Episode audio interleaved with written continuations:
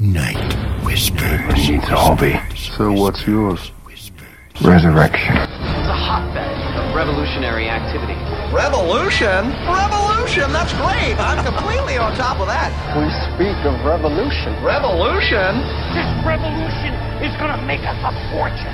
What's the buzz? Now, what are we all talking about, huh? Say it. We speak of revolution. Revolution? Sons of Liberty. Patriots speaking of revolution and freedom. Let's do this. Ready? One, He's never afraid to take on the establishment. Night Whispers. two. It's a hotbed of revolutionary activity. He means business. Is this not the weirdest feeling in the world right now? Oh, what's happening? Too big, too loud. Ladies and gentlemen, let's make some noise for your favorite show. Now, here's your host for Night Whispers, Reverend Victor Robert Farrell. Night Whispers, December 13. Number 348 of hot lips, curvy hips, and lovely eyes. And your dream word is see. Genesis 29, verse 16 to 17 says Leah had nice eyes, but Rachel was stunningly beautiful. Now, Jacob loved Rachel, and after reading the whole story in the Bible many, many times, I believe that there is no doubt that Rachel was red hot and ready to be plucked. Yes, there is no doubt that Rachel was a looker, a curvy, stunning beauty. Indeed, I bet she was a woman of the most desirable of proportions and propositions. Her sister Leah, on the other hand, well, she had nice eyes, and that, my friend, says it all. Now then, when all of Jacob the Twister's chickens finally came home to roost, he, by his uncle Laban's great deceit, found himself married to both of these pairs of eyes. But even so, the Bible records that Jacob loved Rachel more than Leah. Well, after all, why wouldn't he? Compared to Rachel, Leah lacked the lusciousness of femininity, for after all, all Leah had was, well, a pair of lovely eyes.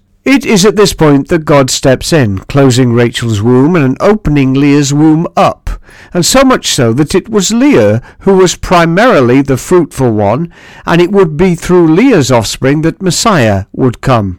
Leah, in the naming of her children and in the prayer of her desperation, was certainly on first name and intimate terms with God. Yes, Leah, you know, the one with the lovely eyes, was blessed by God and fruitful. Red hot Rachel, all ready to be plucked and of delightful proportions, was not. Now let me frankly say this, that despite having seemingly good eyesight, young men are mostly led by their loins rather than their head.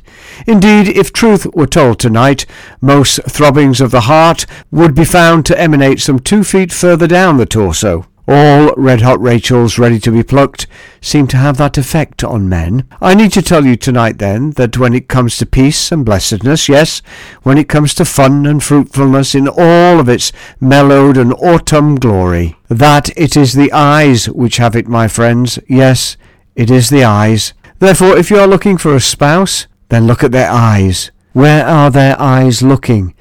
Are they looking to God? Because if they are, they shall be lovely eyes, full of peace, full of blessedness, and full of delightful fruitfulness. Speaking as a man, then, let me tell you tonight, my boys, that as all great parliamentarians already know, it is the eyes which have it. It is the eyes which have it. Listen, who can find a virtuous wife? For her worth is far above rubies. Proverbs 31, verse 10. Pray with me, please.